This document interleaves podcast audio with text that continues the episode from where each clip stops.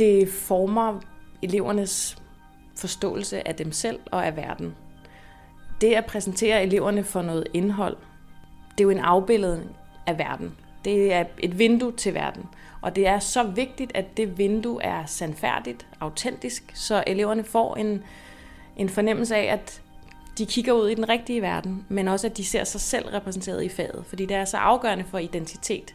Øh, sprog og kultur er så tæt forbundet, at det er, at det er meningsfuldt. Øh, ligesom vi øh, laver undersøgelser øh, hos øh, brugerne, jamen, så gør vi det også øh, i forbindelse med øh, forskere. Øh, vi tager meget gerne øh, forskning til os. Og vi vil rigtig gerne have en bedre forbindelse til de lærerstuderende, som jo er dem, der skal ud og bruge vores undervisningsmaterialer i mange år frem.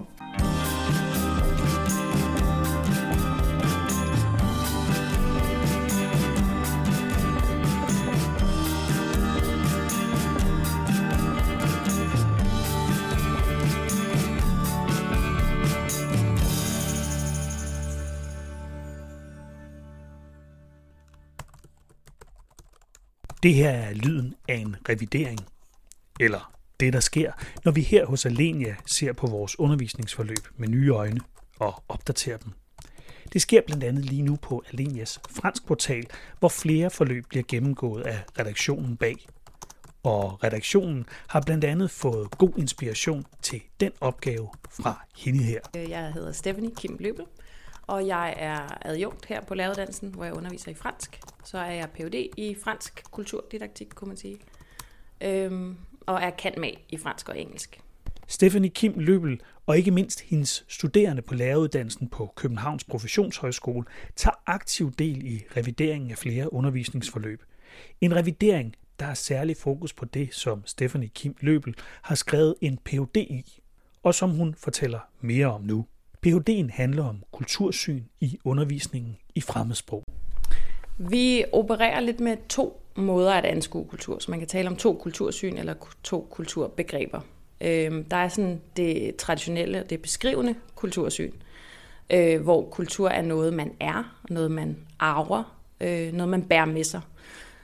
Hvor man kan betragte, beskrive, iagtage kultur. Og så er der det modsatte, det dynamiske kultursyn, hvor det er noget, vi gør, skaber i fællesskab, hver gang vi interagerer med mennesker. Så du og jeg, kunne man sige, var i gang med at skabe et lille kulturelt fællesskab. Øh, så vi bærer ikke kultur, men vi skaber kultur. Vi er medskabere, det er foranderligt, derfor er det også dynamisk. Og meget overordnet set, hvad betyder kultursynet så i de her to forskellige definitioner for den undervisning, man, man laver i fremmedsprog? Det betyder øh, alt, har jeg lyst til at sige. Det betyder rigtig meget, fordi det er den måde, vi anskuer verden på og mennesker på. Så med et beskrivende, et klassisk kulturbegreb, der falder man tit tilbage til at tale om national kultur. Øh, fordi så kan vi fokusere på noget, der er fælles, og så kan vi lave sådan en sammenligning med os dem. Og specifikt for for eksempel fransk undervisning, som er det, jeg kigger på, der har man tradition for at tale om den franske kultur, eller hvordan gør man i Frankrig. Vi kigger på det franske skolesystem og kan sammenligne med noget i Danmark. Øh, hvor man i et mere dynamisk kultursyn taler om mennesker, som skaber af kultur, hver gang de interagerer, så det er ikke nødvendigvis forbundet med en nation og et land. Øh, der kan også være, man, klassisk kan man tale om subkulturer, men kulturelle fællesskaber, der sker i, men også på tværs af nationer. Øh, og det er et vigtigt perspektiv i fransk undervisning, hvor vi så vil lidt væk fra at kigge på sådan nogle mere stereotype øh, beskrivelser af lande og mennesker, man kigger på emner. Vi taler gerne om transnationale emner, som er relevante for alle unge og børn på tværs af landegrænser. Men strider det ikke imod at skulle lære sproget i et specifikt land? Jeg ved godt, at fransk bliver talt rigtig, rigtig mange steder i verden, men er der ikke også behov for et konkret fokus på det land, sproget kommer fra? Ikke længere. Vi er gået væk fra at have et mål om, at eleverne skal blive sådan noget nær modersmålstagende. Øh, vi fokuserer på, at eleverne skal være interkulturelle sprogbrugere nu. Det er målet. Så de skal blive i stand til at interagere på målsproget med mennesker, der kan eller er ved at lære fremmedsproget. Så vi har ikke længere et ønske om, at vores elever i franskundervisningen skal tale ligesom franskmændene. De skal lære fransk for at kunne kommunikere med franskmænd, men også med andre nationaliteter, der har fransk som første sprog, som officielt sprog eller som fremmedsprog. Så vi er også interesseret i, at de kan tale med børn i Holland, som lærer fransk på fransk. Så det er en helt anden måde at, øh, at anskue undervisningens formål, kan man sige. Men hvorfor skal det formål forandre sig? Hvorfor er det forandret?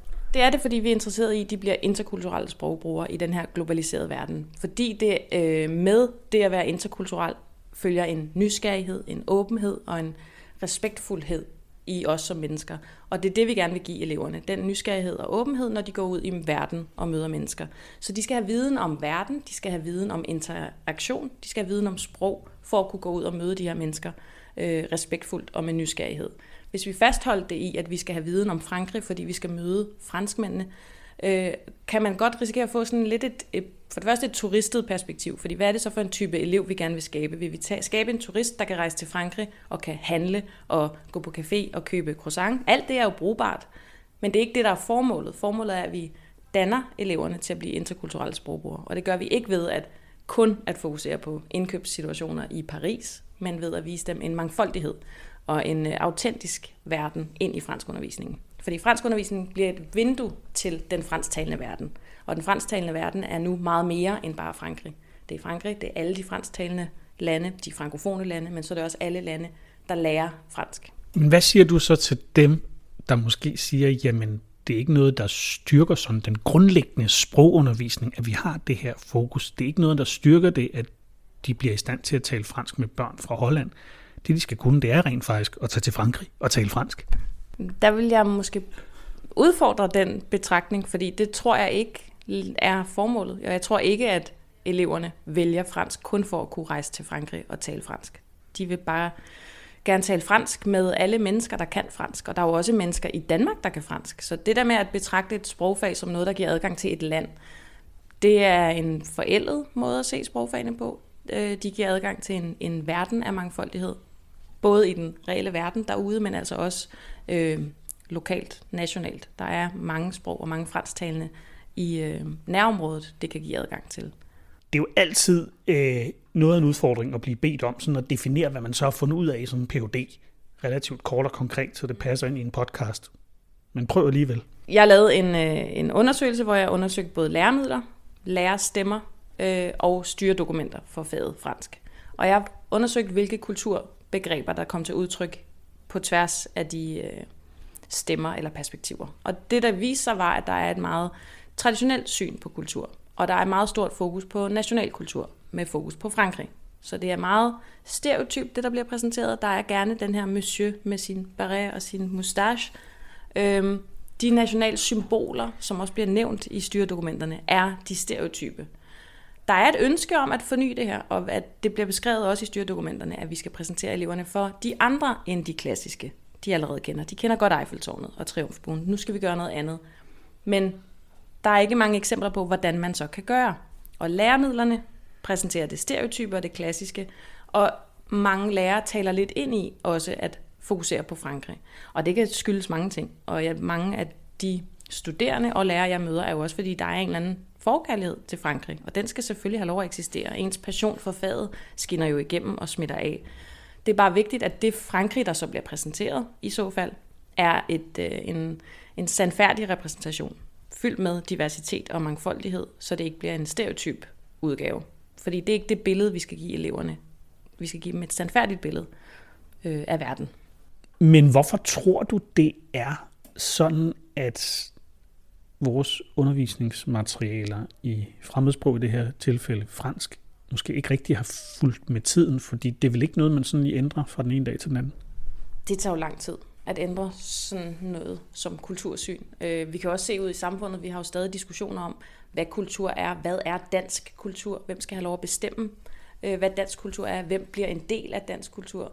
Og det er den samme diskussion, der er i sprogfagene, og det, det er lidt den samme problematik, øh, jeg ser, når, når jeg er så optaget af det med, med kultur i fransk undervisning, fordi eleverne skal se sig selv repræsenteret, og verden skal være sandfærdigt repræsenteret, så der er mangfoldighed og diversitet, så vi kan arbejde med elevernes nysgerrighed og respekt. Vi risikerer at få sådan en også dem øh, adskillelse og en fremmedgørelse af andre mennesker, og det gør, ikke, det gør os ikke interkulturelle.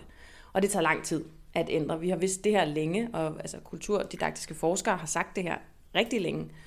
Men det er enormt svært at ændre praksis. Det er svært at ændre vores, vores tænkemåde og vores ageren.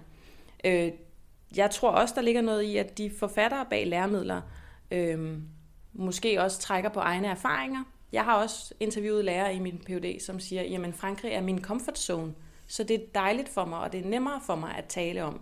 Og netop fokusere på det, du sagde før med det sproglige. Nu skal jeg lære eleverne noget sprog, så det er nemmere for mig at stå på noget viden om Frankrig, som jeg allerede har, for så at arbejde med ordforrådstilegnelse eller grammatik. Og så vender vi lige tilbage til, hvorfor Stephanie Kim Løbel og en del af de studerende, hun underviser, i denne her tid fokuserer deres arbejde på en del af Alenias undervisningsforløb i fransk.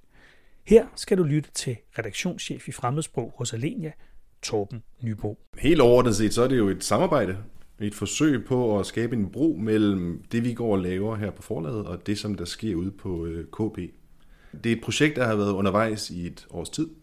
Stephanie Løbel skrev en øh, Ph.D., og der inddragede hun blandt andet Francais Formidable, som jo er vores store grundsystem til fransk. Og det fangede øh, Mie Skrøder, som er redaktør her på forlaget og ansvarlig for fransk jo, og, og tog fat i, øh, i Stephanie Løbel. Øh, og de har så arbejdet på at kigge på, jamen, hvordan kan man få et, et godt samarbejde op at stå. Og det er så begyndt at løbe af stablen her i efteråret, hvor vi har fået øh, besøg af to hold øh, franskstuderende fra KP. Og det er nemlig sådan, at når de har modul 1, så skal de have om læremiddelanalyser. Og der giver det jo god mening, at de øh, kigger lidt på vores ting.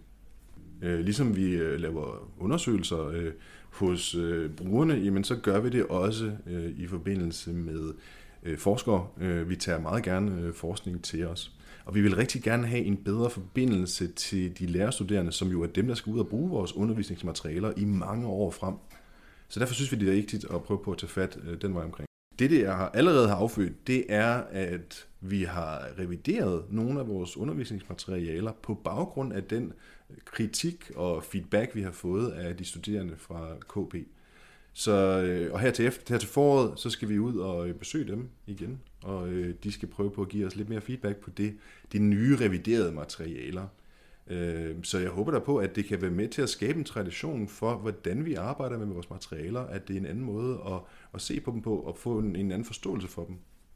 Og det er helt klart en virkelig, virkelig vigtig kilde til viden for os. Og også Stephanie Kim Løbel sætter stor pris på samarbejdet med Alenia. Det er jeg så glad for, det her projekt. Øhm, jeg synes øh, virkelig, det er meningsfuldt. Øh, og de studerende har allerede udtalt, at de fandt hele oplevelsen meget meningsfuld, og de synes, det er øhm, fantastisk, at et forlag er interesseret i det, de har at sige, og rent faktisk er i stand til at gøre, øh, gøre, gøre noget ud af at, at ændre det, der allerede eksisterer. Og der var nogle rigtig fine dialoger og diskussioner om kultur og om læremidler, men også det komplekse i at lave et læremiddel, og hvad der ligesom skal, skal til for, at man kan få lov at publicere et forløb. Fordi jeg ved også, jeg kan godt se, at noget af det, jeg gerne vil ved at arbejde med et transnationalt emne, som for eksempel bæredygtighed, øh, bæredygtig mode, affaldssortering, det er jo nogle meget hotte topics, som er aktuelle lige nu, og de bliver jo nok outdated hurtigere end andre mere, mere generiske temaer. Øhm, og der ligger jo øh, noget komplekst i at skulle lave et forløb om det. Så det, at de har nogle forløb, og vi så kan gå ind og kvalificere de eksisterende forløb, så de øh, stemmer mere overens med det dynamiske kultursyn, er meget meningsfuldt for både de studerende og os undervisere. Og revideringen med masser af inputs fra Stephanie Kim Løbel og hendes studerende, den fortsætter altså i den kommende tid. Et arbejde, som hun og de studerende har en kæmpe lyst til at fortsætte Hvorfor synes du, det her er så sindssygt interessant og så sindssygt vigtigt? Fordi det former elevernes forståelse af dem selv og af verden.